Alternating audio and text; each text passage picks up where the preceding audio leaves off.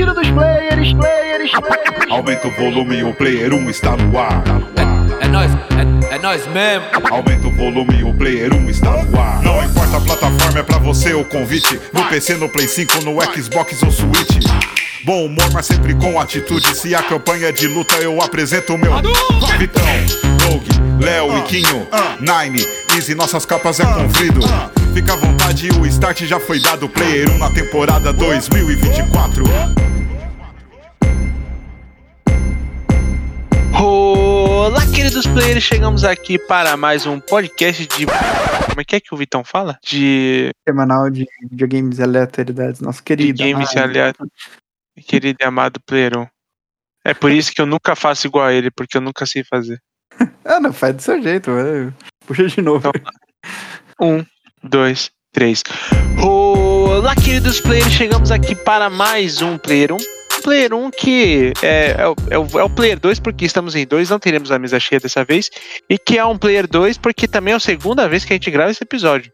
Pra É quem verdade, tá nos né? ouvindo e não fez sentido nenhum, do que, que eu tô falando, Léo? Cara, a, a gente tá falando de um- uma conversa que a gente teve aqui. A gente fez um podcast diferente, mas que perdemos a gravação, infelizmente. E decidimos manter o, o tema e gravar novamente.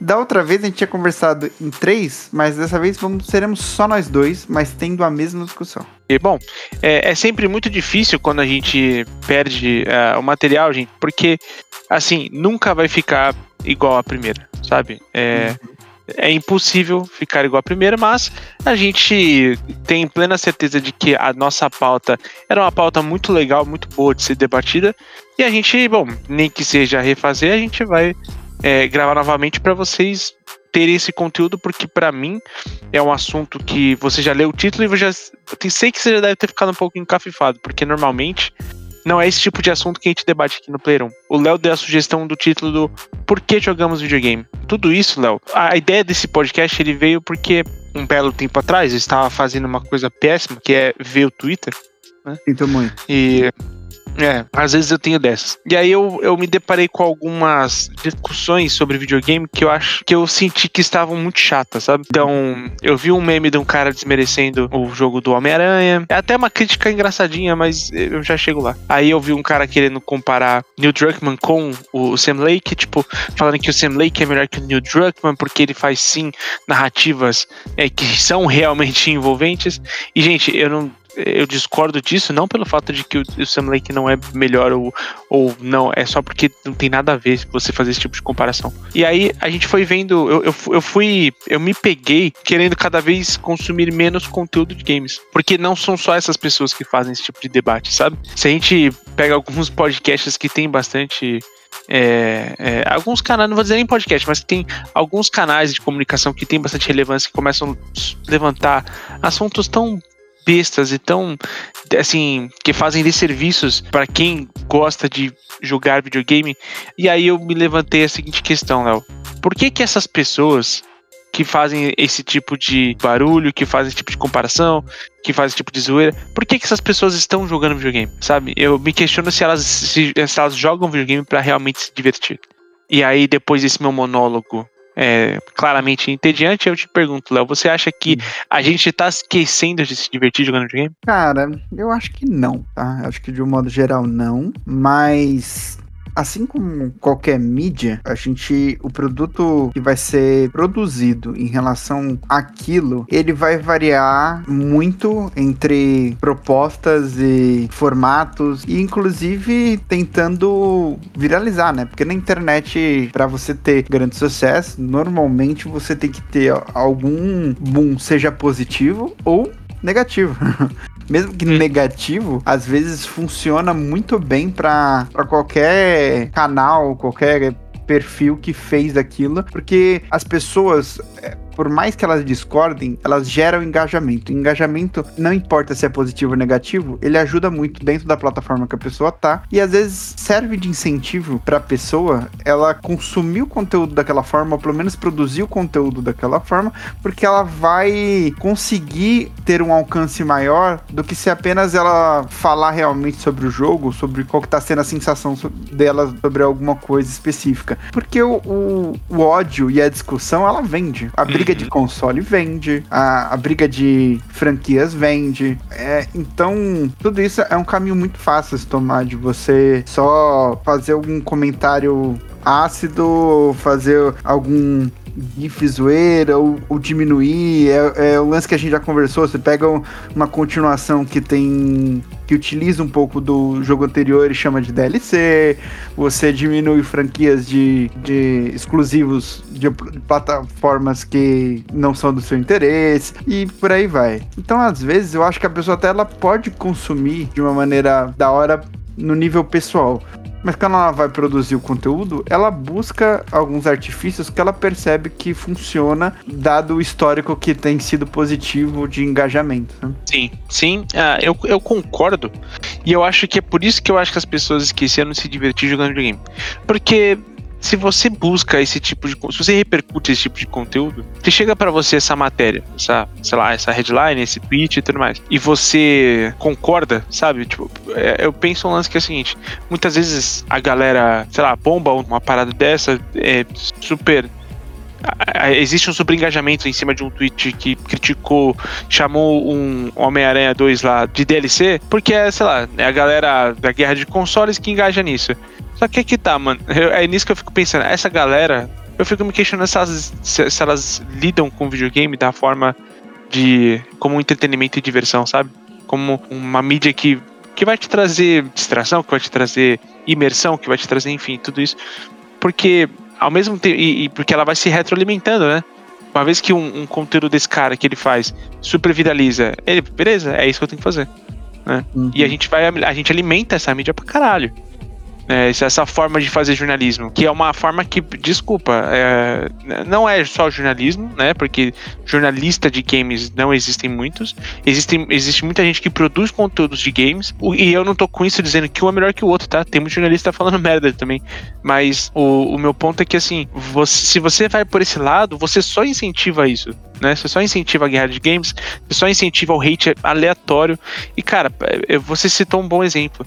para mim, falar que qualquer um desses jogos, que o Ragnarok do, do God of War, que a sequência do Spider-Man, que o Tears of the Kingdom, falar que esses jogos são DLCs, sabe o que, que é? É a mesma coisa que você falar que Resident Evil 3 é uma DLC do Resident Evil 2. Eu acho que deturpou muito esse conceito, né? Parece que, inclusive, torna pejorativo um, um bagulho bagulho que a indústria colocou como conteúdo adicional e que você tá resumindo uma continuação a só um conteúdo adicional do primeiro jogo. E é. não é, né? Não é, assim, a gente tem, em todos os jogos que você citou, em vários outros, a gente tem diferentes mecânicas, diferentes trabalhos, inclusive, é, o Homem-Aranha 2, ele é, independente da base que ele tinha, o Homem-Aranha 2 é muito mais caro que o primeiro. É e aí... Mais, mais é caro? Muito, muito, mais caro. Foi muito mais caro de é. produzir o Homem-Aranha 2 do que o primeiro. É, é, pode crer tá aí um, um, bom exemplo, né? De que a desenvolvedora não lida como DLC, né? Não, definitivamente não. Inclusive porque é muito difícil você precificar um jogo em relação a, a o quanto aquilo custou. Uhum. Porque você precificar um jogo, você tem que levar em conta é, tempo de criação, tempo de level design, tempo de teste. Tem um monte de coisas, às vezes, que são meses de trabalho que são jogados fora. Às vezes vai, o cara tem um direcionamento ali e é uma parte que vai ser cortada do jogo. Não, e, e, fora que, assim, para mim, Léo, se fosse o mesmo jogo, tá? se fosse, tipo, a mesma jogabilidade, o mesmo. Se fosse mesmo tudo, mesmo design, cara, se fosse mesmo tudo. Se você me conta uma toda uma nova história, já é outro jogo, sabe? Tipo. Sim, como você utiliza aquilo, né? É, exatamente. Então, eu, eu acho. Eu acho isso, falar dessa forma, eu acho, sei lá, mal caratice, sabe? Porque eu acho que não, não tem nada a ver. Tem, você deu um bom exemplo, assim, sabe? Pô, o Tears of the Kingdom ficou em produção, cara, sei lá, por uns 5 anos de produção, Tears of the Kingdom. Pra mais se bobear. Você vai chamar esse DLC, mano. tipo, é. Sabe, é. Eu acho que me parece um cinismo é um, é um cinismo que é a pequena pessoa que fala, sabe? Eu acho que às vezes a pessoa ela nem acredita mesmo nisso, sabe? É, Ah, tem um lance de provocação ser maior do que uma conversa de bom senso mesmo. E total, a gente talvez esteja resumindo a internet. No, no Total. geral, é muito mais da hora compartilhar um meme, fazer um comentário ácido em cima, um deboche, ou mesmo que seja um comentário positivo aleatório, ah, eu chamo de gote, ou eu falo que tal coisa é uma merda, ou tal coisa é um, um- não presta, ou, ou desmereço, faço deboche. E é isso. E não, não, não existe uma discussão sobre isso. Inclusive, parte de eu gostar tanto de produzir o podcast é levar essa conversa para outro nível. É ter uma. Uma outra percepção em discutir, em compartilhar com amigos, né? Porque a gente acaba, inclusive, tendo uma proximidade muito maior, porque toda semana que a gente tá gravando junto, e é muito maneira essa troca de experiências, essa troca de ideia em relação à, à percepção que cada um teve, como a- aquilo ressoou em cada um e como certas coisas elas vão causar um impacto muito, seja positivo, seja negativo, mas muito interessante para uma discussão. Eu acredito Sim. que a obra ela cresce a partir do momento em que ela não termina só quando eu consumi de um lado pessoal, mas quando eu estou pensando sobre ela, quando eu estou discutindo sobre ela, quando eu estou compartilhando sobre ela e, e aquilo ali ele sobrevive, ele ressoa durante muito mais tempo. Tanto eu concordo com você, que eu acho que boa parte do porquê que The Last of Us Part 2 é tão incrível é o fato de que tanta gente passou a detestar o jogo, entendeu? E eu acho que assim, e eu acho que isso evidencia que o jogo traz discussões e traz uma experiência, cara, muito mais profunda, assim, sabe? Uhum. do que o que se tem de costume. Eu não- e eu não tô comparando com o primeiro, tá? Só tô falando o- em relação de com, com o modo geral mesmo. Tem um vídeo muito bom do, do, do Dunk, do YouTube, eu já citei o Dunk aqui algumas vezes, porque ele realmente é um ótimo produtor de conteúdo. E ele falou, ele fez um. Ele postou um vídeo e ele começou a pegar, tipo, os comentários do porquê que as pessoas não gostaram de The Last of Us Part 2, sabe? Por que, que o jogo teve tanto hate? Ele chegou, a, ele chegou a, a- a definição de que as pessoas não sabem por que, que elas, não- elas odiaram tanto The Last of Us, tá ligado? As pessoas, elas falam coisas que não faz sentido, as pessoas falam coisas que não, sabe, não... É, é, e, e- aí você vai começando a entender também um pouco sobre quem consome videogame, né? E eu, eu acho que muitas vezes eu gosto de, particularmente, de consumir conteúdo de pessoas que eu t- sei que existe uma ideia e um argumento baseado no, na experiência dela e existe uma discussão, mesmo de pessoas que eu não concordei com a opinião dela. Sei lá, é, às vezes ir atrás de alguém que eu respeito a opinião, mas que não gostou de um jogo que eu amei. Porque Sim. eu quero ter a perspectiva e realmente de argumentação do porquê que aquilo levou aquilo. Ah, foi a mecânica que te incomodou, foi a narrativa, foi a ambientação, o, o que que não, não clicou com a pessoa, mas que pra mim foi. Porque pra mim mais importante do que só gostar ou não gostar é o porquê que eu gostei, porquê que eu não gostei e saber muito o porquê que a percepção da outra pessoa é diferente e vai ser diferente. O problema é que às vezes a gente tem um, um vazio aí de ah, por que que você não gostou? Ah, não, porque é ruim. Não, mas tá, É. é ruim pelo quê? Porque certas coisas vão incomodar muito mais hum, algumas pessoas que outras. E existe um fator muito forte aí do, do lance da expectativa. Que ela sempre dita muito a impressão que a pessoa vai ter sobre algo. Seja a expectativa quanto a, àquela ansiedade, né? De o como ela tá esperando por aquilo, quão ansioso tá por aquilo, ou que foi jogado despretensiosamente, isso muda bastante. Quanto ela esperar que é um jogo, por exemplo, de mais de terror e ser um jogo mais de ação. Ou, ou ela esperar que tenha uma mudança drástica de mecânica e não ter. Esse tipo de circunstância, ele vai fazer com que o sentimento da pessoa por um jogo seja muito diferente do que outras. Sim, é, é, eu não tenho a menor dúvida disso. Tanto que, assim, tem muitos exemplos de, de jogos que se esperava uma coisa completamente diferente, assim, né? Eu, eu cito, eu trago aqui, por exemplo, Resident Evil Village, né? Que, que eu acho bom jogo, mas eu acho ele é, muito inferior, por exemplo, ao Resident Dos últimos Residents, ele só ganha do, do, do remake do 3, tá? E isso não é porque ele é ruim, é só porque o remake do 2, o remake do 4 e o 7 são jogos muito fodas, sabe? Uhum. Mas eh, você lembra quando. o- Você lembra do hype pro Resident Evil Village? O hype que existia sobre a Lady Dimitrescu, o hype que existia sobre, tipo, o, o tanto de coisa que você. sobre os lobisomens. Ah, vai ter agora tem lobisomem no Resident Evil. E aí, cara, o trailer foi feito em cima de uma coisa foda. A Lady Dimitrescu, ela. eh, A parte dela passa nos primeiros 30% de jogo, tá ligado? E você. E, aí- e aí, e aí você fica tipo, caralho, cara, como assim? Eu acho que é, a expectativa, por exemplo, que eu tinha pro, pro, pro Village era completamente diferente. E hoje eu Ah, tento. Eu tento analisar ele de uma forma diferente. Eu tento falar, pô, beleza. eh, Talvez o marketing não tenha sido melhor, sabe? Porque o marketing se fez muito em cima dela, pra caralho em cima dela. Mas talvez é, eu tenha que passar por esse jogo de novo pra entender o que, que eles quiseram fazer de diferente, o que, que eles tentaram trazer de subtexto, se é que tem isso e tal. Porque eu não tive essa, esse apego que eu tive com ele, como eu tive por outros, mas eu sei que isso tem muito a ver com a expectativa que eu tive. Eu acho que talvez ele realmente não seja melhor que os outros, mas com certeza a expectativa ditou muito da sua experiência. Sim. E, e isso foi um fator. E, no geral, as pessoas elas têm muita dificuldade de lidar com a quebra de expectativa.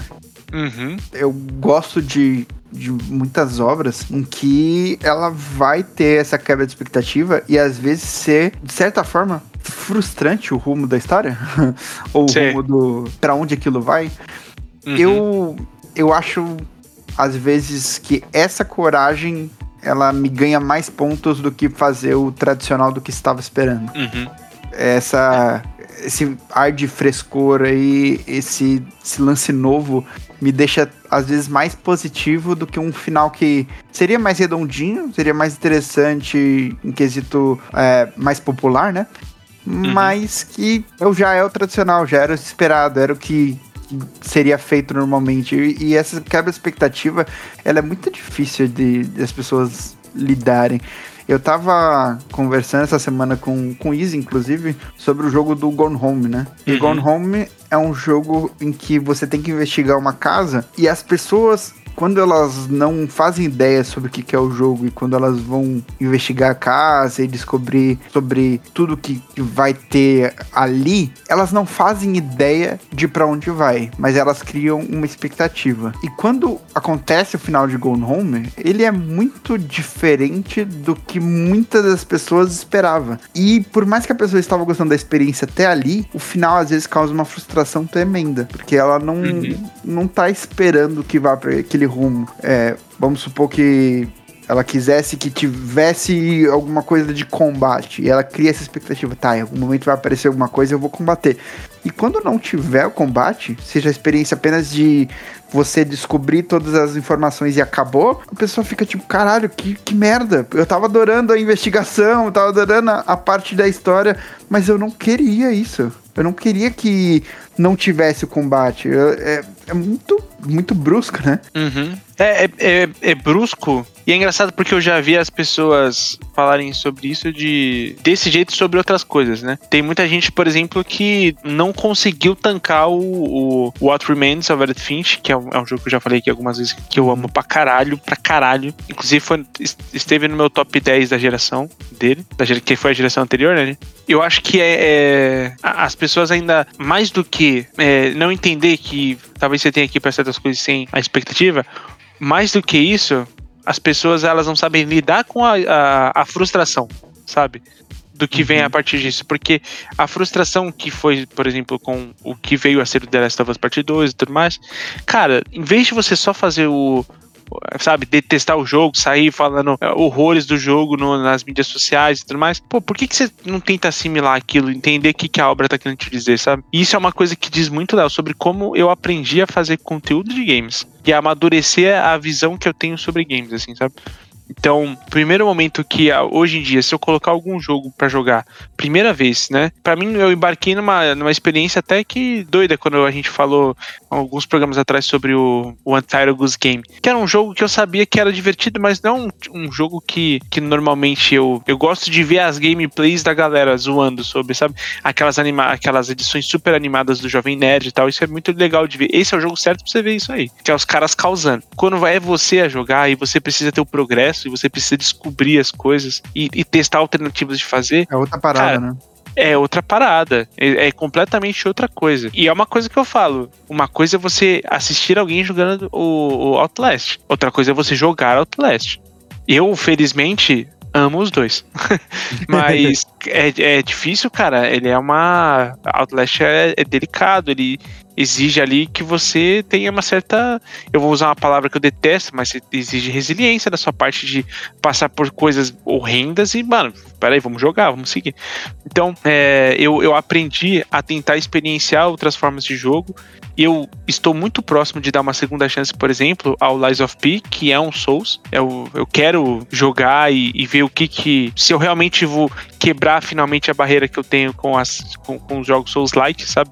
Mas me parece que para falar de videogame hoje, Léo, eu não consigo mais só ficar no memezinho, no comentário debochado, no porque se for para fazer isso, mano, eu prefiro não fazer, porque eu sei que eu vou eu, eu vou gastar meu tempo para fazer uma coisa que não agrega em nada e eu sei que eu vou estar tá irritando pessoas e atrapalhando o dia delas em coisas que não agregam em nada para elas também. E quando a gente fala isso, não é nem em relação a não, não ter críticas, porque é. a gente teve, por exemplo, um episódio sobre o Homem-Aranha 2, né? Até fiz questão de chamar o, o Ricardo do, do Nautilus e eu sabia que ele não tinha gostado, justamente porque a gente busca ter um contraponto normalmente nesses episódios, porque é interessante você ter outra perspectiva. Eu acho que gera discussão muito melhor só do que todo mundo concordando e falando, ah, é verdade, é muito bom.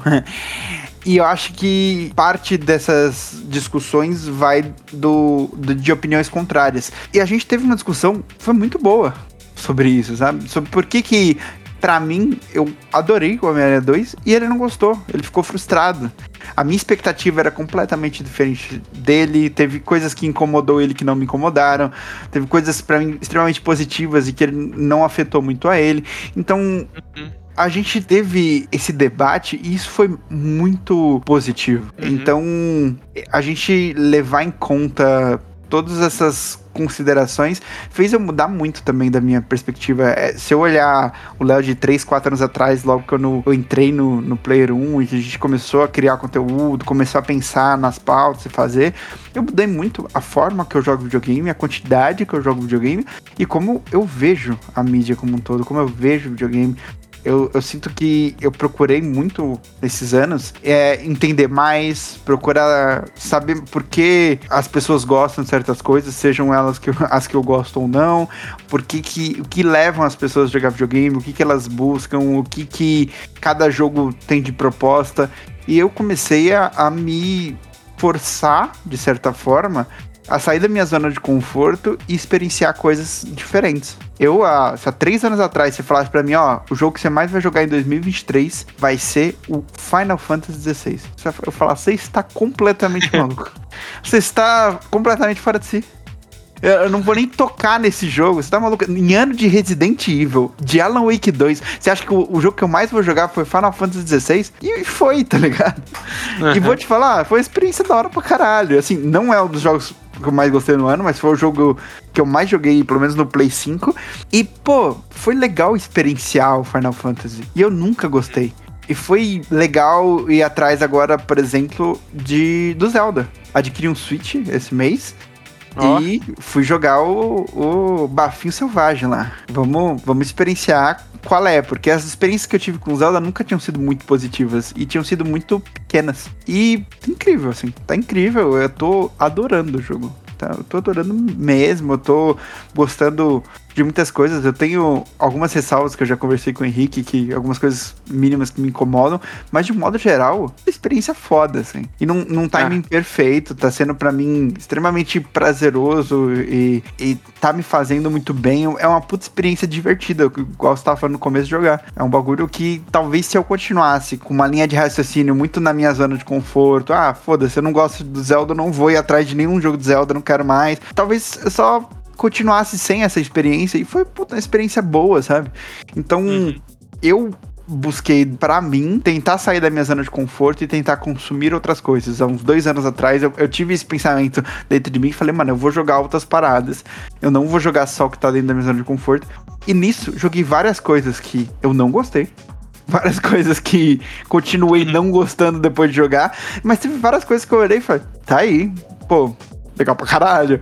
Pô, eu, eu fiz 130 horas lá no Elden Ring, terminei. Pô, jogão. Eu, eu não tenho o mesmo amor que muitas pessoas apaixonadas por Souls têm? Não mas tô adorando. É a mesma coisa do, do, do, Zelda agora, assim. É, putz, eu tô muito feliz em completamente abaixar a guarda e falar assim, vamos lá, vamos experienciar, vamos ver o que que é. Eu tô, é, já tá baixado aqui no, no PC e eu tô para jogar o Yakuza Zero. Ah, da hora. Eu quero experienciar Yakuza. Eu joguei um na época muito pouco, mas não lembro quase nada e eu tô curioso de jogar, porque não é algo que normalmente eu falaria assim, pô, tenho interesse. Mas eu sinto que é algo importante, inclusive pelo contexto de criação de conteúdo. Eu ter é, essa experiência, eu acho que vai agregar muito, seja eu gostando ou não. Porque Inclusive, experiências podem ser positivas, não necessariamente você gostando delas. Porque o jogo, se eu só jogar jogo bom, eu perco completamente, inclusive, o meu parâmetro do que é jogo bom e o que é jogo ruim. Você vai ficando deturpado o, o, conceito do que, do que vai para você. Você começa a normalizar umas paradas que não são comuns nos jogos, sabe? Você começa a dar talvez menos valor para algo que você está consumindo. Ah, sim. Tá cheio de gente por aí que joga tem videogame só para jogar FIFA, só para jogar COD. E, mano, é beleza. É, é, o que deixa o cara feliz. O videogame é, é dele. A, a, melhor decisão que eu tomei foi não pegar é, o novo FIFA e abandonar completamente o multiplayer. Eu abandonei, assim. É ótima decisão que você teve. Porque só assim pra você jogar tudo que sai em 2023. é verdade, não, mas eu começava a olhar as horas no ano e, sei lá, Joguei de a cada 100 horas, 60, 70 horas era em multiplayer. Eu falei, pô, mano, peraí. Se for assim, aí realmente fica foda de, de zerar 20 jogo no ano. Porque ah, é, é complicado. A partir do momento que eu saí do multiplayer e, e, eu não tenho a pira, por exemplo, de platinar jogo, né? Porque eu sei que isso também faz a galera gastar um, um, um tempo do caralho. O Resident Evil 4 agora vira 100 horas você platinar é. ele. E, eu, como eu não tenho é, essa, essa pira de platinar jogo, eu platino alguma coisa que, sei lá, tiver muito gostosinho pra, e muito mais confortável, ainda tiver querendo mais conteúdo do jogo e tá ali, beleza. Mas não é um, um algo que eu faça questão. E ter mais tempo para jogar sem ser um multiplayer tá sendo excelente. Obviamente que de vez em quando jogar um Fall Guyzinho ou jogar alguma parada multiplayer um, vai ser divertido, vai ser legal. Mas eu. Isso não consumir mais 60%, 70% do meu tempo com videogame e consumir, sei lá, 10%, puta, fez uma diferença crucial, inclusive da minha relação com o divertimento do videogame. Uhum. É, e, é. E, e, divertimento eu falo como um todo, né? Não só a parte. A conotação da palavra diversão, ela, ela foi para um lado muito mais de felicidade e alegria, mas não, tipo, de contemplação, de acompanhar outras histórias, de ter outras experiências, de ter jogos de terror, de, de ter. de experienciar essas outras paradas. Eu, eu tanto concordo com você que assim, esse ano de que passou agora, 2023, se bobear foi o ano que eu menos joguei videogame. Assim, dos últimos, sei lá, da última década, se bobear. Pá foi o ano que eu menos joguei videogame. E eu não tô nem um pouco triste com isso, sabe? Porque foi um ano que eu vivi muita coisa. Cara, troquei de emprego, eu, eu tive outros compromissos. Tem aí é, o Indiretando que também dá um belo de um trabalho, sabe? Então, tem muita coisa que você faz que isso te tira tempo, né? Por consequência, eu passei a jogar menos videogame. Só que eu penso também, como você, que o tempo que eu passei jogando videogame foi muito mais bem aproveitado. Então, uhum Cara, é, eu joguei muito menos multiplayer do que joguei. Eu. O, o Vrido que em 2023 eu só joguei Zelda. E ele tá praticamente certo.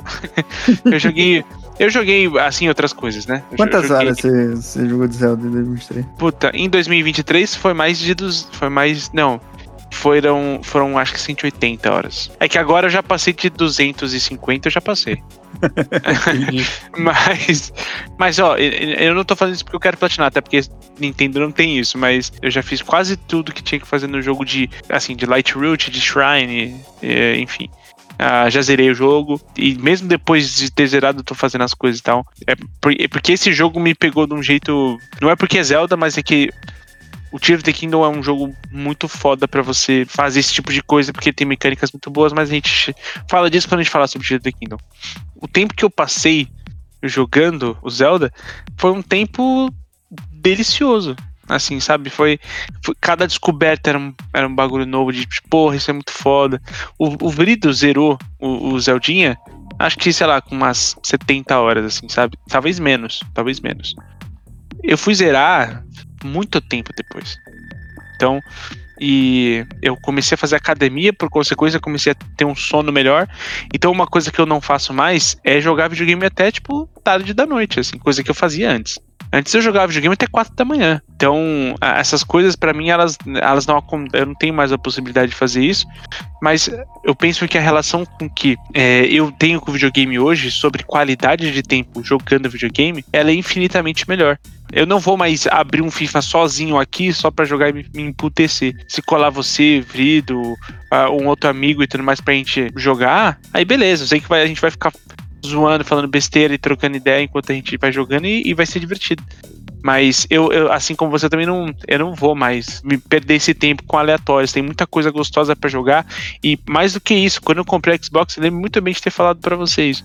Eu falei, mano, eu não quero ter comprado no Xbox assinar Game Pass só pra jogar FIFA e Roll Company, sabe? Eu Uhum. quero jogar, o- eu quero jogar o que Game Pass tem pra me oferecer. Eu entendo você, inclusive porque parte do meu sentimento era esse também. Porque pela primeira vez na minha vida eu tenho um, um privilégio que é ter acesso a todas as plataformas. Nossa, pode crer, é verdade. Porque PC, que é da Nine, a gente adquiriu um, um Switch junto, eh, o PS5, e o Xbox Series. Então a gente tem Xbox, a gente tem o PlayStation, a gente tem o Nintendo Switch e a gente tem o PC. E, pô, eu com acesso a tudo isso, resumir a, a sei lá, a jogar em uma plataforma ou em, ou em duas plataformas só uma meia dúzia de jogo durante quatro, cinco meses é muito reducionista, tá ligado? É muito jogo. Pô, na Steam, eh, se eu não me engano, não lembro se foi ano passado ou, ou 2022, que foi lançado 14 mil jogos. E obviamente que eu não vou jogar nem um, um décimo disso, nem na- nada perto disso. Até porque boa parte é uma porcaria e a gente sabe disso. Obviamente. Porém, cara, tem muito jogo, né?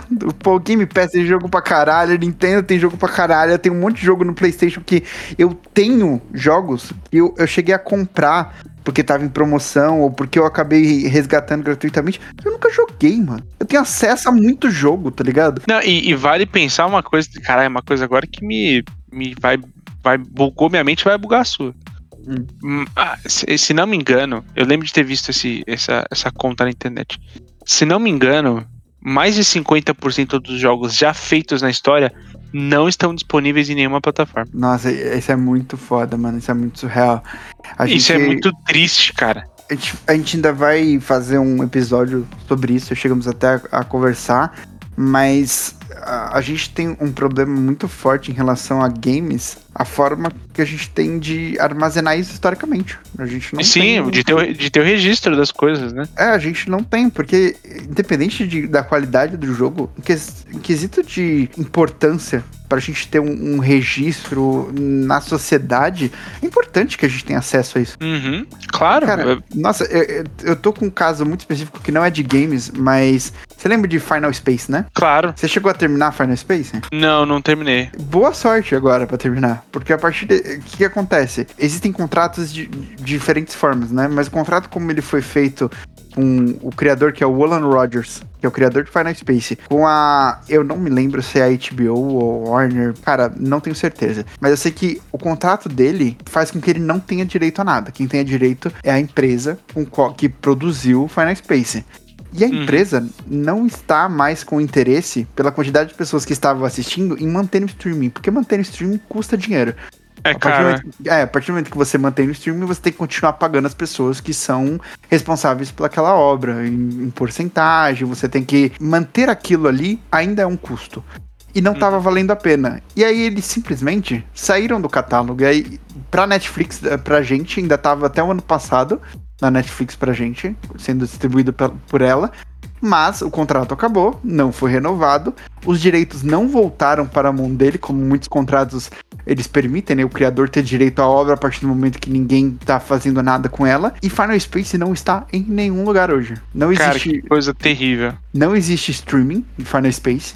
Não, não vejo você. Se você encontrar versão física dela, nem versão digital pra comprar. Simplesmente não tem. Você não tem como assistir Final Space hoje de maneira legal. Cara, que coisa. E a gente não tá falando de, sei lá, uma série dos anos 40 que se perdeu. E, porque isso já aconteceu muito. A gente perdeu muita coisa do século passado, tanto de videogame, quanto de filme, quanto de livro. A gente perdeu coisa pra caralho. Mas, mano, Sim. a gente tá falando do bagulho de uma série de alguns anos atrás, sabe? E, e a gente. Ah, tem em algum lugar o registro? Tem. Vai ter alguma coisa que a pirataria salvou. E, Sim. e vai ter. Mas de maneira legal, da maneira de maior qualidade oficial, a gente tá com um produto que a gente não tem acesso. É bizarro isso. Além de ser é muito bizarro isso, e as próprias empresas, a, Nintendo inclusa, ela não tá muito aí pra, pra memória das coisas dela. E a gente tá falando da Nintendo. Ah, não, o, o cuidado de preservação das empresas é, é zero, assim, nossa. É uma má vontade muito forte. Parece que. Porque claramente é algo que não é lucrativo, né? De se Aham. preocupar. É, e por não, não. ser lucrativo, a questão vai pro caralho, tá ligado? sim, sim. Não, cara, assim, exa- é exatamente assim. E aí a gente se pega pensando, por exemplo, é, a gente, e tudo isso que a gente tava falando sobre, sobre games, né? Sobre a nossa relação de jogar videogame, a gente tá falando, a gente falou sobre um catálogo de PSN Plus, de Xbox, que tem, cara, uma infinidade de jogos pra você jogar. É jogo pra caralho pra, pra gente jogar. E a- ainda assim, tem um monte de jogo que eu quero jogar que não tá nenhum dessas duas plataformas, tá ligado? É verdade. E eu não me refiro a lançamento, manja? Tipo, cara, eu, eu não me refiro a lançamento. Por exemplo, outro dia, o, o Vrido, um tempo atrás, ele cometeu a loucura de comprar um Nintendo Wii e um GameCube. Pra poder jogar, tipo, o, o Wind Waker, pra poder jogar o, o Twilight Princess, pra jogar o Mario Galaxy, pra jogar essas paradas, né? Eu não consigo jogar esses jogos. Porque a menos que eu vá gastar grana com alguém que vai me cobrar um rim pra vender essas paradas, sabe? Eu não, eu não consigo jogar, não vou conseguir jogar. Léo, já pensou se eu, eu quero, se me bate um sentimento e eu quero jogar um The King of Fighters 98, entendeu? Você Ah, ah, Eu não consigo, cara. A não ser que Assim, você apele pra emulação, por exemplo, você não ex- vai ter exatamente. de maneira geral como acessar aquilo. E, e, assim, a gente não precisa ir tão longe. Tem vários jogos que você queira jogar e jogos que você nunca jogou, mas que você tem simplesmente você tem vontade de jogar. E você não, mano, você não vai. Você simplesmente não vai, porque eles não estão em lugar nenhum. E aí, isso mostra muito a nossa relação com o videogame, do tipo, você tem que ser. Hoje em dia você tem que selecionar muito bem o tempo que você vai investir em jogos, porque, cara, ele tá ficando mais escasso. Os jogos que você tem aí, você tem produções aos montes, você tem. Só que, assim, vamos ser muito sinceros, por mais que esteja saindo muita coisa incrível, cara, também sai muita coisa que é completamente pausterizada. Assim, Genérico do genérico do genérico. paste- é, pasteurizada, tá ligado? Porque, tipo, tá todo mundo fazendo a mesma coisa. Pra gente chegar ao ponto de, tipo assim, pô, peraí, que, como é, qual é a minha relação com o videogame hoje? Exige maturidade de você e exige maturidade também do Player 1 de, de fazer esse tipo de conteúdo. Porque, Léo, vou ser muito sincero, cara. Há tempos atrás eu não imaginava nem a gente ter essa discussão aqui, não. É, não, a gente já até conversou sobre isso, sobre que a gente vai amadurecendo na produção de conteúdo e o Player 1 é uma prova disso, assim. Player 1, ele, é, ele tá em, em constante mudança. E que bom que está, tá? Uhum. Que bom que está, porque qualquer podcast, qualquer produtor de conteúdo, seja no YouTube, seja onde for que você consome, que ele é a mesma pessoa de 5 anos atrás ou de 10 anos atrás, repense, de verdade. A pessoa, se ela tá produzindo, ela tem que repensar e você que tá consumindo, repense. Porque não é possível que a pessoa passe por diversas situações na vida dela e que ela mantenha as, as mesmas, mesma linha de pensamento. Eu não tô entrando nem pro, pro lado social da coisa, mas não é possível que a pessoa esteja há 10 anos, sei lá, vou colocar menos, mas há 5 anos, só jogando COD e fazendo os mesmos comentários, fazendo as mesmas gameplays e não avança, sabe? Uhum. É, é, é, tá estagnado ali e eu acho que, para mim, por que que eu consumo videogame, né? Eu consumo videogame para experienciar várias coisas diferentes na mídia. Uhum. Você tem aquela célebre frase, né? Qual, como que é? Jogos são a última forma de imersão antes da realidade. Exato. E, e, se você for pensar, além do, do meme que a gente faz sobre isso, é muito real, sabe? A gente não tem uhum. como estar mais presente em algo, a, além de que você vai tomar as atitudes, as escolhas e você vai ser o responsável pela ação, né? Você, a interação vai depender de você. E uhum. isso, interação em diversos níveis, seja a interação mais simples possível até a mais complexa. Ela vai depender de você e isso é videogame. Videogame depende da interação, aí você vai entrar em, em outros pontos de narrativa, de, de mecânica, de outro nível da, de discussão da parada. Mas no geral, a gente pode simplificar que o videogame é uma forma de. uma mídia que exige interação é uma mídia que ela tem tantas coisas diferentes para te proporcionar, sabe? E, uhum. e eu tenho prazer muito grande de ter tido experiências muito diferentes com videogame. Em vários sentidos. De coisas mais realistas, coisas completamente lúdicas, coisas divertidas, coisas assustadoras, histórias extremamente bem contadas, coisas intrigantes, coisas que me fizeram repensar pela temática que foi abordado, seja de comportamento, seja de pensando como temáticas mesmo, é, como elas se relacionam comigo e como eu me relaciono com certos temas. Pô, videogame é uma mídia do caralho, sabe? Sim. Então, acho que é muito triste. Às vezes, como a gente vai ver no geral, a visão da pessoa está reduzida a esses memes de internet, igual você tinha dado no começo, essas discussões meio vazias, ou sobre como a gente tem uma comunidade extremamente problemática. Não a hum. gente no Player 1, né? Mas comunidade de gamer. Caralho, velho. Assim, a gente tem muito, muitos problemas ainda pra resolver, desde dos mais básicos sociais a eu acho que as pessoas deveriam se respeitar nos jogos. Parece surreal isso, mas é o mínimo, tá ligado? Que a gente precisava. É foda porque a gente entra numa pira de tudo que a gente. É, aí é uma, uma, uma coisa uma frase até boba, né? É claro que assim, é, é, óbvio essa análise. Em que tudo que você vai fazer existe. Não, não, não chega nem a ser polarização, mas é, é sempre uma debate da galera que ama contra a galera que odeia, sabe? Eu sinto saudade de ver uma análise sobre um jogo e a galera fala que o jogo é nota 7,5, tá ligado? E assim, e tem 7,5 que são dados que ainda assim são polêmicos, né? Mas a galera que pega um jogo e fala assim, pô, esse jogo aqui ele é muito bom nisso, nisso, nisso, falha nisso aqui, nisso aqui, nisso aqui tipo, porra, ótimo jogo, 7,5, 8, só 8, nota 8. Vira nota de Uber, né? Porque o Uber não é mais de 0 a 5, ele conta de 4,5 a 5. É, exatamente. É porque, então, a, a, nota do jogo é tipo, ah, se for abaixo de 8 é ruim, se for acima de, é. de, de 8 e 9 é bom, e se for 9 pra 10, aí beleza. Aí é um jogo bom de verdade. Sim, e, e a gente, mano, a gente precisa se educar a não ser essas pessoas. Porque, por exemplo, teve um caso clássico lá há muito tempo atrás de uma jornalista que eu acho que deu nota 7 pro Cuphead. Isso virou um cara, ela foi perseguida de uma forma inacreditável pela galera que era fã do console, do, do que até então era exclusivo Xbox e tudo mais. Então, assim, a gente, como comunidade, a gente precisa, assim, se olhar e falar, mano, que porra é essa?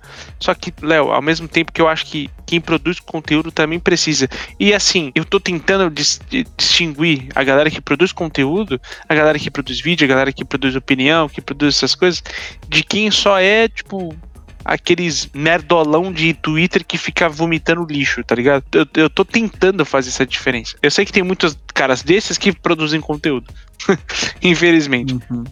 Mas tem um cara que eu gosto muito de ouvir falar sobre videogames. Um abraço, Felipe Mesquita, que já participou aqui com a gente, lá do 99 Vidas e tal. Eu gosto muito do Felipe porque o Felipe, ele é essa pessoa que ela é comedida para falar das coisas. Você vai ver o Felipe falar sobre cada assunto do, do, do videogame de uma forma muito comedida e, e cara, com um, um critério muito claro do que, que ele acha que é, do- do- das críticas que ele tem. Ele não avacalha nenhum jogo, mano. Ele não.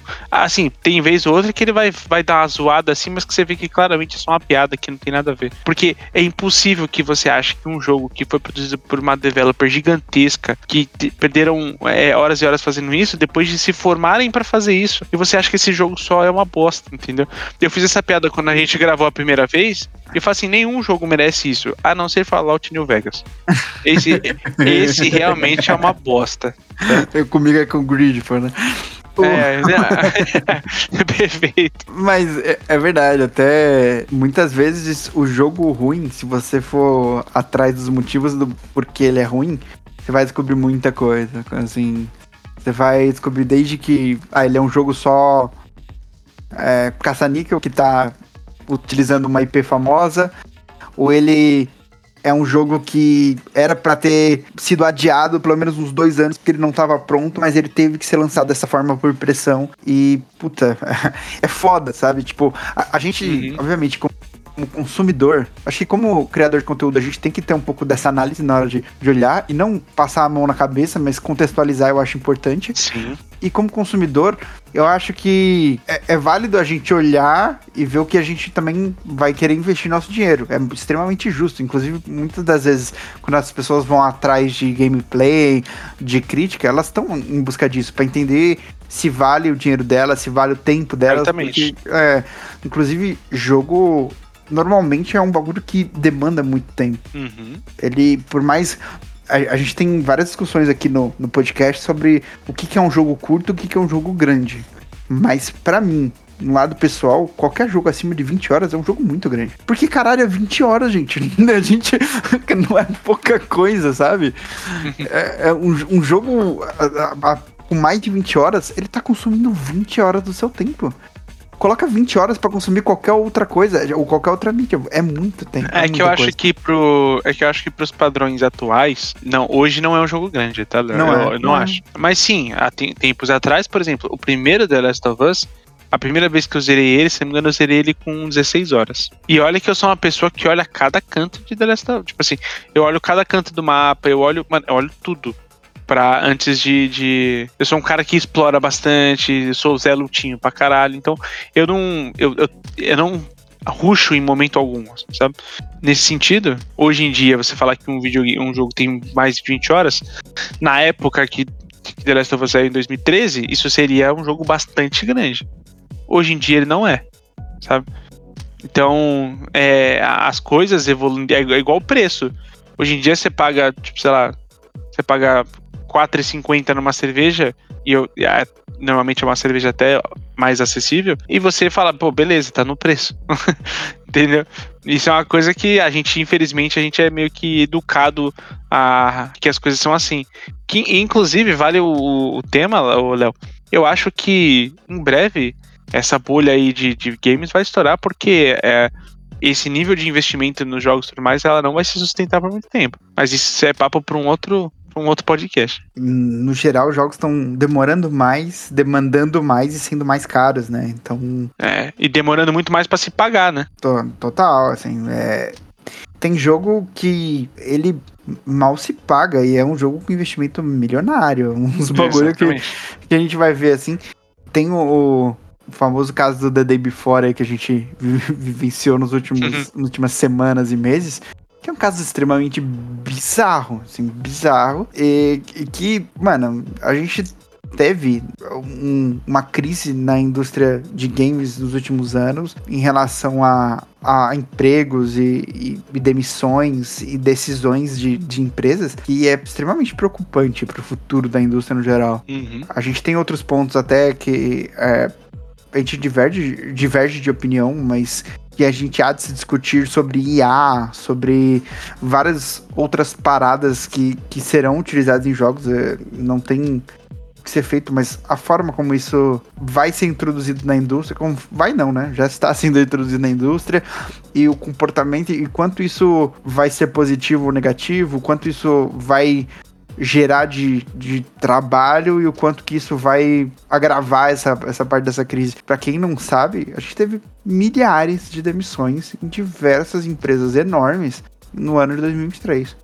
E elas uhum. não pararam, assim. Chegou o começo desse ano, mais gente mandando embora. Porque a gente teve um crescimento gigantesco na, na pandemia, e aí a, o, o lucro disparou e a demanda também disparou. As empresas cresceram o ouro, investiram às vezes muito mais do que poderiam. Do que não então... entenderam que aquilo era um caso completamente excepcional. Exato. E também criou-se uma expectativa de crescimento muito maior. Tanto que várias dessas empresas que estão demitindo, elas não estão faltando dinheiro para elas, sabe? Não tá, hum. não tá no prejuízo, mas é que o lucro tá sendo menor que o ano anterior. Então, talvez demitir 6 mil pessoas seja suficiente para fechar o ano com uma porcentagem de crescimento para agradar acionista. Então, uhum. a gente tem que repensar muito a forma como vai ser a indústria daqui para frente e como a gente vai consumir jogo. Eu vou fazer o papel de Doug aqui e falar que isso mostra o quanto o capitalismo não funciona porque se você precisa todo ano lucrar mais que o anterior, amigo, não existe esse nível de dinheiro no mundo. Então você não vai fazer isso. Você, você não vai conseguir lucrar esse nível de dinheiro. E, e é como se as empresas não estivessem satisfeitas em lançar um AAA que foi, deu pra caralho, foi premiado. As pessoas que trabalharam foram, sabe, é, super prestigiadas e é isso. Não, elas não podem. Elas não podem vender, tipo, 10 milhões no ano de que no ano seguinte que venderam 10 milhões. Não capital exige que você venda no ano seguinte 15 milhões e que se para isso para o saldo compensar você demite milhares de funcionários, cara, o capitalismo, eu não vou citar a frase completa, mas ele falhou e vai continuar falhando. É, eu acho que independente da sua visão, você há de, de considerar que existe um problema crônico claro, aí, né? Um problema grave que a gente precisa pensar numa solução como sociedade e como a gente vai consumir a mídia em si, porque a, a gente talvez sinta os impactos disso no, daqui a um tempo, daqui a um, Talvez não, não em 2024, talvez não em 2025, mas talvez em 2028 a gente esteja com um cenário bem diferente. Inclusive, eu cheguei a comentar é, tempos atrás aí, como a questão do, do serviço, né, de, de Game Pass e, ah, sim. e assinatura. Ele não se paga, né? Ele não se paga. É, ele não é viável a longo prazo porque vai chegar uma hora que a conta não fecha, porque ele também não tá, não tá valendo a pena investir tanto assim e o tanto de retorno que você tá tendo. Uhum. É, é muito mais complexo. Chegando um segundo ponto aqui, Henrique, que a gente tinha chegado a conversar, eu tinha marcado três perguntas. Né? A primeira era dessa, por que a gente joga videogame? E a segunda é o que, que a gente gosta de consumir e como que a gente consome. Continuo é, é me esforçando para entender que videogame é diversão. Videogame não é ser diversão, tá? Ele, ele te, te entristece também, ele, ele, ele. Mas tudo dentro da sua imersão para te passar uma boa experiência. Eu não falo no sentido de que videogame te deixa deprimido, no sentido de, tipo, ele vai te fazer mal. É, eu digo no sentido de é, o videogame pode te emocionar com histórias tristes. Mas que eu gosto de consumir sobre de conteúdo de games é. Eu gosto de consumir algumas gameplays divertidas, sabe? É, eu citei o caso das edições do, do Jovem Nerd porque eu realmente acho muitas delas bem divertidas. Eu consumo muito o canal do Dunk, que é muito bom. Eu consumo um canal chamado Luigi Brothers, que é muito da hora, que é um cara que ele pega diversos conteúdos, especialmente da Nintendo, e ele te conta milhares de curios, pequenas curiosidades sobre aqueles conteúdos, assim. Então ele vai te falar, cara, sei lá, curiosidades sobre o, o Mario Odyssey. E ele vai te contar, tipo, pequenas curiosidades. Ah, você sabia que nesse canto aqui tem isso aqui, que se, enfim, ele ele conta essas pequenas, esses pequenos detalhes que quando você para pra pensar que os desenvolvedores fizeram aquilo ali, você fica pensando, caralho, que, que da hora que uhum. esse nível de detalhe tava na produção dos caras, assim, sabe? E fora isso, cara, eu, eu escuto alguns podcasts de games, citei o Felipe Mesquita porque eu gosto muito dele e, e continuo sempre que posso ouço ele. E, cara, a, a gente tem nossos podcasts parceiros que vale sempre prestigiar também, a galera do, do Gamer Como a Gente, o Nautilus, a galera do Nautilus, aqui, né? a galera do Up. Cara, o Felipe Gugelmin, que, cara, esses, esses dias ele escreveu uma coluna bastante interessante sobre games, de um modo geral, vale vocês darem uma conferida lá. Então, Reboot. É. Aí, ó. Re- Reboot. Reboot, re- cara, o reboot que inclusive, Léo, se me permite esse pequeno jabá, cara, Hum. o Okashi gravou com a gente no final do ano passado, no Indiretando, uma, uma retrospectiva, foi ao ar essa semana, e o Okashi tá nela e, cara, cara, foi divertidíssimo. É, o podcast tá com quase três horas e saiu só a primeira parte. Caralho, os caras fizeram o Senhor dos Anéis dele. Pô, é que a gente fez a retrospectiva do ano todo, mano. e foi um puta ano, né? Aí ficou foda. Mas, cara, é isso. E você, o que, que você consome de, de videogame? Cara, eu diminui muito o meu consumo de, de gameplay, sabia? Ah, sim. Porque, inclusive, tem muita coisa que eu tô preferindo ir jogar, ou até quando eu vou ver gameplay, eu acabo vendo alguma coisa na Twitch, ou de canais aleatórios que eu busco pelo jogo, ou Uhum. de pessoas que eu já sigo, né? Que eu, eu quero ver ela jogando aquilo, ou pessoas que eu, eu gosto, que eu tenho algum, algum tipo de apreço. E eu gosto muito de tanto os, os vídeos no YouTube quanto de podcasts que sejam mais discussão sobre o, o jogo ou sobre algum tema. né? Os próprios vídeos do reboot, né, nesse formato, né, que eles fazem de um tema em que eles vão abordar ali às vezes de 10, 15 minutos, 20 minutos, mas que eles Hum. vão falar sobre aquilo de uma maneira que mais roteirizada e um vídeo bem, bem editado. E em relação a podcast, por exemplo, além dos, do que, dos que a gente já falou, o jogabilidade e, e o Overloader são duas referências pra mim. Eu acho que o trampo deles é excelente. É, e são podcasts muito, muito bons de se ouvir, assim. Inclusive antigos, tá? É, às vezes tem um- uns especiais aí que eles fazem de alguns jogos que são ótimas visitas. Inclusive, eu, eu tenho esse costume, né? Eu gosto de. A partir do momento que eu joguei um jogo, eu gosto de consumir coisas sobre aquele jogo. Então eu vou Uhum. atrás de de comentários sobre, vou atrás de vídeos falando sobre, vou olhar qual, é- qual é a impressão das pessoas sobre isso. Inclusive, vou deixar um- um- uma dica aqui, que eu baixei semana passada um aplicativo chamado Stash. É S-T-A-S-H. Ele é um aplicativo muito intuitivo, assim, e, e, e tá localizado todo em português e eu achei excelente ele pra registrar jogos em que eu joguei. E eu perdi algumas horas registrando tudo e fazendo meu perfil lá, porque ele é uma espécie de film mode, letterbox, de, de agregador, assim. Então a gente vai, Certo. você pode adicionar desde uma lista de desejos, né, que você quer jogar, o, o que você tá jogando no momento, jogos que você zerou e fazer listas específicas. Eu fiz lista, por exemplo, por ano, né? Fiz, ah, jogos de tal geração, depois jogos de 2023, jogos de 2024. E, e dá pra você dar nota, dá pra você ir fazendo essa brincadeira. E eu fui olhar e eu não tinha noção que eu tinha jogado tanto jogo na minha vida, assim. e ainda nem terminei de atualizar e, e tá, tipo, pô, mais de 400 jogos zerados. Eu falei, caralho, mas eh, não é possível que eu joguei tudo isso. e eu coloquei, inclusive, uma meta pra mim de, de zerar mais jogos esse ano. Pelo menos um- uns dois ou três jogos por mês eu quero zerar, porque eu quero ter um pouco de- dessa, dessa experiência e aumentar muito o, o quanto eu consumo de videogame.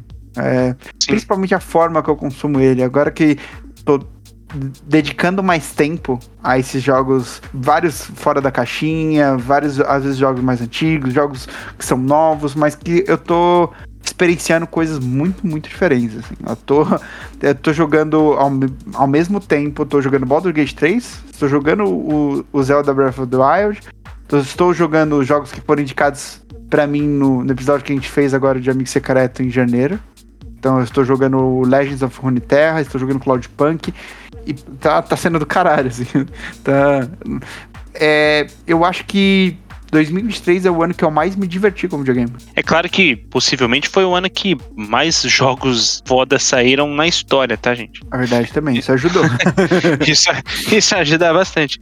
Mas pô, é, é sempre muito gratificante, cara. É, a gente perceber que teve um tempo de qualidade com videogames, porque eu, eu quando eu vejo para esse cenário, para essas pessoas, para essas produtoras de conteúdo que vão para essa linha, eu fico com um pouco de medo, sabe? Medo de cair nesse, nesse lado obscuro de, de lidar com videogame. E fico feliz porque não é o caso. E qual que é a terceira pergunta, Léo? Ah, como mudou a sua relação de consumo de videogame a começar a produzir conteúdo? Acho que a gente até pincelou um pouco disso, né? Mas eu posso. Sim. Eu posso dizer já que eu comecei a, a, consumir muito mais videogame, muito mais coisas diferentes a partir do momento que eu comecei a consumir e pensar um pouco mais sobre os jogos que eu joguei, inclusive como produzir conteúdo sobre elas, assim, como a gente vai gravar, como que vai ser a pauta, o que que vai gerar discussão, o que que, que aquele jogo vai render de desde a experiência que eu tive até o a conversa entre a gente. Eu acho que eu passei a ter mais responsabilidade, sabe? Uhum. para falar das coisas, porque antes eu fazia muita piada para zoar um gênero, para zoar um jogo. Hoje em dia eu não faço, assim, eu, eu posso até fazer uma vez ou outra, assim, sabe? Tipo, claramente na zoeira. Mas isso é uma coisa que eu não faço mais, porque se o jogo tem sua fanbase, se o jogo tem seu sabe, seus, seus seguidores, esse jogo tem. Cara, algo de bom ele tem, sabe? Não, e até mesmo quando acontece da gente brincar, mas eu acho que a forma como a gente que a gente zoa, ela tem sido mais saudável. E não é ah, nem. Sim. Ah, não, mas agora vocês vão parar de brincar. Tipo, não, gente. O que a gente tá falando é algo sobre, que a gente tem feito, sei lá, nos últimos dois anos, pelo menos aí. Sim. E que é. a gente tem mudado um pouco a forma como a gente se relaciona e a forma como a gente vai transmitir. A gente tem que realmente parar um pouco para pensar a partir do momento que a gente está comunicando com um determinado número de pessoas e principalmente o que, que a gente está comunicando, o que, que a gente quer passar, né? Porque é, é, o que você chegou a comentar mais cedo, que a gente não quer produzir um conteúdo só pela, pela visualização, só para uhum. viralizar, só pelo meme. A gente realmente gosta disso, tá? A gente gosta Sim. de jogar videogame, a gente gosta de conversar sobre videogame. A gente vai ter nossas discordâncias de opinião. Você vai ver que em alguns momentos a gente vai estar tá mais descontraído e zoando. A gente vai ter os momentos que a gente vai estar tá muito mais sério falando sobre. Mas uma coisa não anula a outra. E independente delas, a gente tem muito, muita responsabilidade do que a gente está querendo passar e a gente está amadurecendo como, como produto mesmo, como podcast, até para vocês consumirem. Então a gente busca sempre é, ter um, um, microfone melhor, a gente agora tem um, um outro direcionamento para edição, a gente tem uma pessoa que só faz as capas do, do podcast, a gente tem todo um cuidado de melhora de microfone. A gente teve duas ou três pessoas do podcast que compraram microfone novos aí no, no ano passado. Hum. Pô, e, e, isso é um cuidado que a gente tá tendo justamente para produzir esse conteúdo da melhor forma para quem tá ouvindo. É que assim, infelizmente eu já é, eu, eu tô muito bem é, em questão a, a, ter uma boa qualidade de áudio. Assim. Infelizmente eu, eu tenho, felizmente eu posso dizer que eu tenho um bom microfone, que eu tenho um bom headset, que eu tenho uma boa captação. Então, eu acho que uma coisa que eu tenho exercitado muito de tempos para cá, por mais antes a gente fazia muito lance de tipo dar, dar visões sobre o jogo, mesmo que a gente ainda não teve contato com ele. E alguns jogos esse ano eu preferi não fazer isso. E, e eu não vejo pela nenhuma. A gente, o Easy mesmo já falou algumas vezes o Easy, ele tem toda a liberdade do mundo se ele quiser chegar e dar a opinião dele sobre um jogo que ele assistiu toda a gameplay. Ele talvez não dê para não, não possa dar a opinião dele sobre, sei lá, o, a responsividade do controle, sobre o peso de se jogar aquele jogo, se você sente no controle o peso, se, e sobre isso talvez ele não vai falar. E eu sei que ele nem falaria. Mas sobre o quão bonito é o jogo, ele pode falar. Sobre a história do jogo. sonora, sobre falar. a narrativa, né? Exatamente. Ele pode falar sobre tudo isso ele jogou e, e tal, isso tem dá para ele uma, uma experiência reduzida, com certeza. Se ele não jogou, a experiência dele é reduzida. Mas ele pode falar. Então, teve alguns jogos que esse ano eu preferi ficar distante. Por exemplo, eu quero jogar Alan Wake sem nenhuma influência. Eu não quero ter nada favor, de Alan Wake, sabe? eu quero jogar o Alan Wake sem não ter visto absolutamente nada antes. E, e eu vou fazer isso. Tanto que, cara, eu, eu fujo de Alan Wake de uma forma inacreditável. A única coisa que eu sei de Alan Wake é que teve a dancinha no. que rola a dancinha que teve no TGA. E a, a, a foto de capa, que é ele iluminado, ele tá com o cabelo na cara, barbudo e tudo mais. É, tipo, é isso que eu sei. Fora isso, eu não sei de mais nada de Alan Wake. Então, eu. E, e na hora de fazer um top 10, Alan Wake não entrou na minha lista. E não é porque. Gente, a gente não faz a. o- do, do Player 1, a gente não faz o- os melhores jogos do ano do, da, da indústria, dos fãs, das notas do Me- É, Metacritic. da não equipe do Player 1, né? é da equipe do Player 1. Se eu não joguei, eu não posso opinar, entendeu? E vai que eu vou lá e, tipo, ah, não, é um jogaço e tal, eu vou dar um, um 9 aqui porque eu quero que Zelda ganhe. Cara, vou ser injusto pra caralho, porque se eu não joguei, eu não posso falar que é 9, entendeu? Porque talvez ele seja 10. Então, pra mim é uma coisa. Eu, eu não falo mais sobre jogos que eu não joguei. Quando as pessoas. eu- eu- vocês ouviram muito eu falar. E esse jogo aqui, assim, gente, esse jogo aqui eu não, não tive contato com ele, então eu não sei dizer. E eu vou passar sobre. Eu quero voltar a jogar mais videogame, porque espero que os próximos anos sejam um pouco mais tranquilos. Mas eu acho que eu não quero voltar, eu não quero ficar fazendo esse papel, mas eu vou fazer se eu não, se eu não tenho absolutamente nada pra falar do jogo. Eu não vou mais ver só um trailer, sabe? Se eu ver um trailer, eu vou comentar o trailer. Eu não vou falar o que, que o jogo é, que o jogo é foda, que o jogo é isso, que o jogo é aquilo, sem ter jogado. E, gente, me desculpa, assim, sabe? É que é muito jogo por ano, não dá pra jogar tudo isso.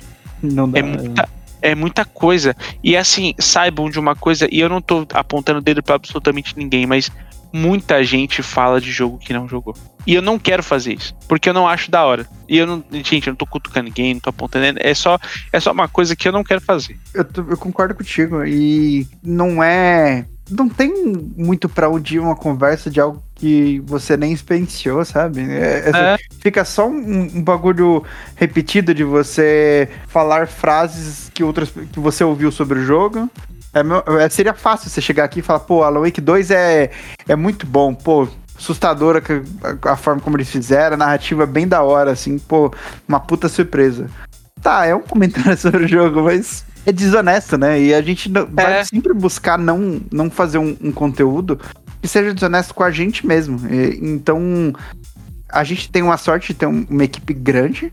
De, de sete pessoas e conseguir com essas sete pessoas alguém vai ter acesso quase sempre a algum jogo e a Sim. gente tem como comentar e quando não tem a gente vai ter algum convidado que tenha jogado pra fazer essa cobertura, porque a gente vai continuar cobrindo lançamentos. A gente vai continuar falando aí, vai ter podcast da próxima semana falando sobre o lançamento que teve esse ano. A gente vai é, cobrir algumas coisas que vão lançar aí. Tem o Dragon's Dogma vindo, teve o Yakuza, que a gente vai ter um episódio especial sobre Yakuza. A gente tá chegando Hellblade 2, a gente vai ter programa de Hellblade, pelo amor de Deus. A gente vai só sempre buscar a, a melhor formação pra poder falar sobre aquilo, considerando Claro. as pessoas que experienciaram. E eu, pô, eu acho isso muito honesto da nossa parte e eu gosto muito que o feedback que a gente tem sempre de vocês é muito positivo. Inclusive sobre o podcast que a gente fez de melhores de 2023, eu gostei muito do, do, do top 20 que a gente fez. Eu- é, fica a dica se você não escutou. Honesto, honestíssimo. fica bem interessante. Eu acho que é um, um top 20 que eu discordo de algumas posições, mas que ele diz muito sobre o gosto como equipe da gente. Eu também acho. E, e tanto que quando você falou sobre, tipo, a gente tem sorte de ter sete pessoas e tal. E, cara, a, o gosto de videogame da- do Player 1, de, dos participantes dele, é muito diverso, cara. Que é bom, muito tá diverso. sim, bom. sim. Tanto que um tá sempre, tipo, meio que provocando o outro a jogar algo legal. Sabe? A jogar algo diferente. O próprio Yakuza. O Yakuza, cara, é um bicho que começou no Doug e no, e no Vitão. O Easy. Não, começou, passou- começou no Doug, aí passou pro Vital e pro Easy, É, e é um bichinho E que tá me agora- mordendo. exatamente. É a mesma coisa do Zelda. O Zelda, o Zelda é o bicho que te mordeu desde pequeno aí, que cresceu em você num, como se fosse um, um parte do O- seu corpo. Como se fosse um fungo do The Last of Us. Exatamente. E aí, Hoje eu sou um baiacu jogando as bombas de Zelda nas pessoas, tá ligado? E aí você jogou a bomba de Zelda no Vrido, e agora, neste momento, eu estou com 60 horas do Breath of the Wild, e a Nine acabou de derrotar uma Divine Beast, tá ligado? Olha aí, parabéns, né? Ah, e vale dizer, o Easy também. O Easy também. verdade, é verdade, isso também. O Easy, ele, ele. A época ele comprou o Switch e o Zeldinha pra jogar, porque eu. De tanto eu falar dessa porra. É verdade, é verdade. O Easy também, o Doug também já chegou a jogar, então a, a gente tem seis dos sete membros que, que jogaram Breath of the Wild agora. É, E, cara, isso, isso é muito bom porque a gente discorda entre a gente o tempo todo no grupo. E, Uhum. e cara, é- beleza, é isso aí. A gente não. O bom é que hoje a, a gente já passou por esse momento de da, da discordância só pela, pela pelo deboche, pela zoeira e tudo mais. E hoje em dia a gente, felizmente, não vai por esse lado. Hoje em dia a gente tem um- uma noção muito mais, tipo, pô, embasamento sobre o que tá falando, de falar sobre. Eu não tô, a gente não tá falando que você não pode brincar, você pode zoar, você pode fazer uma piada, você pode aloprar o jogo, você, mano, você pode, sabe? Mas acho que talvez o que pode ficar de lição aqui nesse podcast, a moral desse episódio, seja, cara, tenta não levar o videogame, tenta ver o- os, os pontos que o videogame tem que realmente são bons.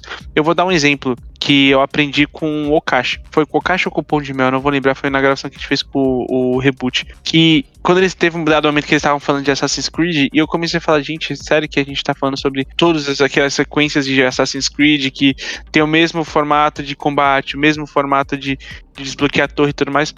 Só que eu mesmo já defendi, tá?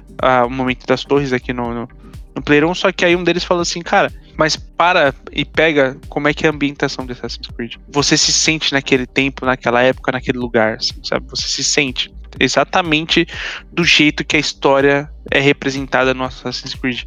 E isso é de um mérito gigantesco, porque tem um monte de jogo que você tá jogando, você só simplesmente não vê o personagem ali no meio, você só simplesmente não se vê ali no meio do universo, você tá completamente descolado de tudo que tá acontecendo. Ah, e você não vai ser obrigado a, a gostar de Assassin's Creed por isso, mas é, é importante você é, Reconhecer, é. É, cons- considere o videogame além do bom ruim, tá ligado? É, exato. Considere o produto além desse zero ou um binário que é pra definir, tipo, vale a pena ou não vale a pena jogar. Cara, peraí, pô. A gente tem muitas, muitas outras etapas aí nesse, nesse meio do caminho. Vai ter o que vale muito a pena, o que vale menos a pena, mas a gente vai ter uns que realmente não valem, é, obviamente. Mas é, a gente tem muita variável, a gente tem muita coisa pra se falar de videogame e, pô, o que a gente tá discutindo de por que que a gente joga videogame é nesse sentido de como é, eu e o Henrique e, e parte da equipe, a gente já também já conversou sobre isso. A gente vê que as pessoas. O que, que elas estão fazendo pra videogame? Que, elas estão curtindo realmente jogar? Uhum. As pessoas, elas gostam de, de ir lá jogar? Por que que ela tá... Ela tá pelo FOMO, tá ligado? Ela, ela tá indo... O que que tá te levando a jogar videogame? E, pô, dependente do que seja, descubra o que você gosta, descubra o que você quer experienciar e curta videogame, mano. Pô, videogame é uma mídia do caralho. Inclusive, eu acho que é uma mídia que amadurece a cada ano. Eu, eu sou zero saudosista nesse sentido e eu acho que não, não acho que só tem jogos antigos terríveis, mas o que eu quero dizer é que eu acho que a gente tá vivendo a época de ouro de videogame agora, sei lá, nos últimos 5, 10 anos.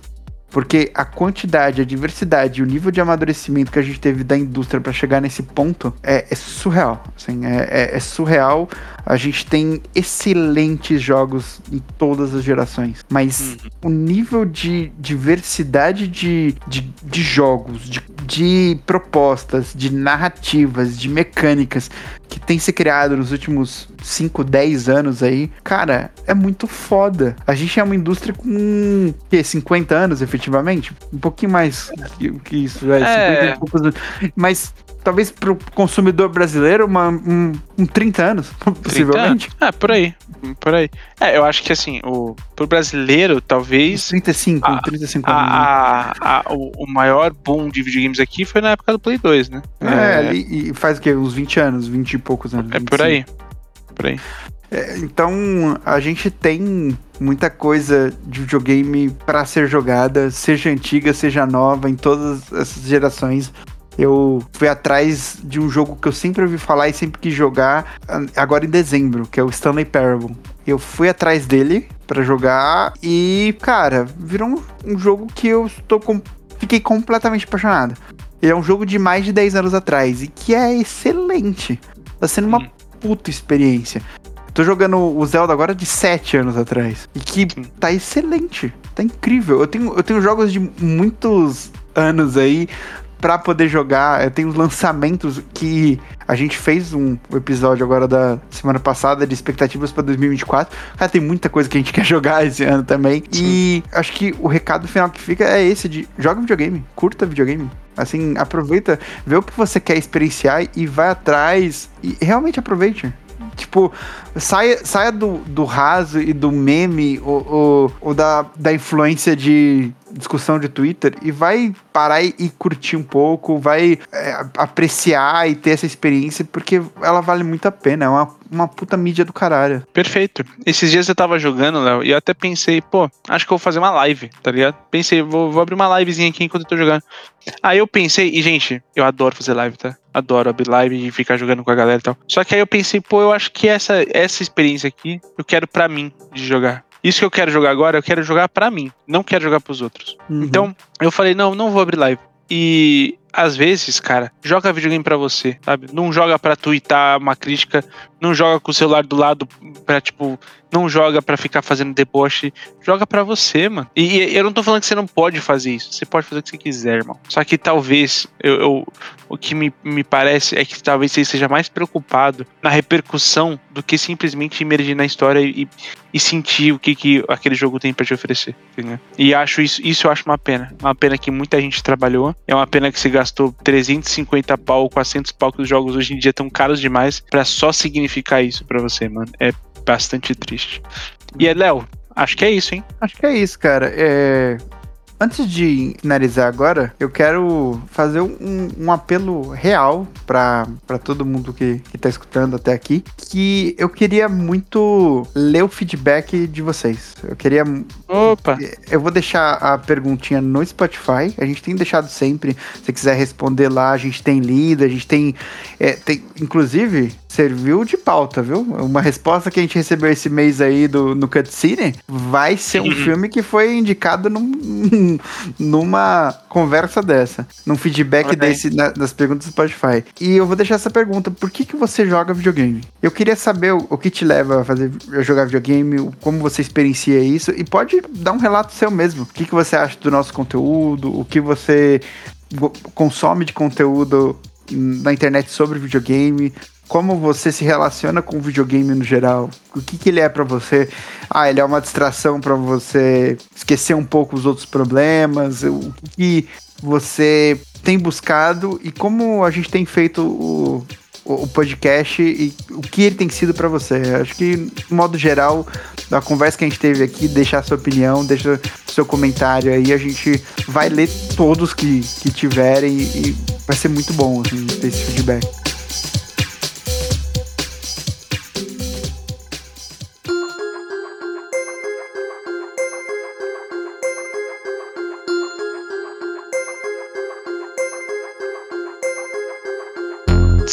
A gente já compartilha lá no grupo os feedbacks que vocês já mandam. E, e a gente de- discute sobre eles, a gente fica feliz com os elogios, a gente assimila as críticas, porque a gente às vezes recebe uma, uma crítica. A gente recebeu a crítica outro dia sobre spoilers, né, Léo? Sobre que a gente fala, fez um programa que não falou muito sobre spoilers e a galera queria a parte de spoilers e tal. Então, gente, a gente lê tudo isso e fica o recado sim pra gente. A gente não passa desapercebido, não, tá? É muito bom mesmo você ter, você ter trazido esse ponto aí, viu, Léo? E aproveitando, já que você já fez o pedido, também faça a despedida. Vou me despedir aqui para ir jogar videogame. eu, eu estou terminando um jogo muito maluco, Henrique. Eu quero falar com você mais pra frente sobre. Eu quero falar no Player 1 sobre. Eu, eu não direi é, o que, que é, mas foi anunciada uma continuação dele no, no ano passado. E eu fiquei Ih. curioso pra ver o que, que era. E aí eu fui jogar o primeiro, que eu nunca tinha jogado, e é uma experiência extremamente maluca. É... Cara, joguem videogame. Curtam, curtam os jogos e comentem com a gente, porque vale muito a pena. Um abraço, meus queridos. É isso, comentem com a gente e se você jogou um joguinho aí que, enfim, de, de 5 anos pra cá, ou digo mais, de 10 anos pra cá, muito provavelmente a gente já falou sobre esse jogo, tá? Em algum momento aí no nosso feed a gente já falou sobre esse jogo. Então, dá uma olhada aí no nosso feed, vê o que, que vocês acham que tem aí você vai ver ele nas capas, você vai ver episódio temático só sobre ele, enfim, não vai faltar pra você é, oportunidade de ouvir a gente falar e debater com a gente sobre isso, certo? Se você quer ouvir a gente falando num panorama geral da nossa impressão da equipe, a gente tem os top das gerações aí, que são programas. Até se você ouvir o último, a gente atualiza a as gerações anteriores e vai rolar mais para frente alguns top da geração do, do PS3, é um que a gente tá adiando para fazer aí, mas que deve rolar esse ano. São programas muito bons para você ouvir muito a gente falando sobre vários tipos de jogos diferentes. É isso. É isso, ouvintes. Eu sou Henrique Woods e a gente se ouve na próxima semana. Valeu!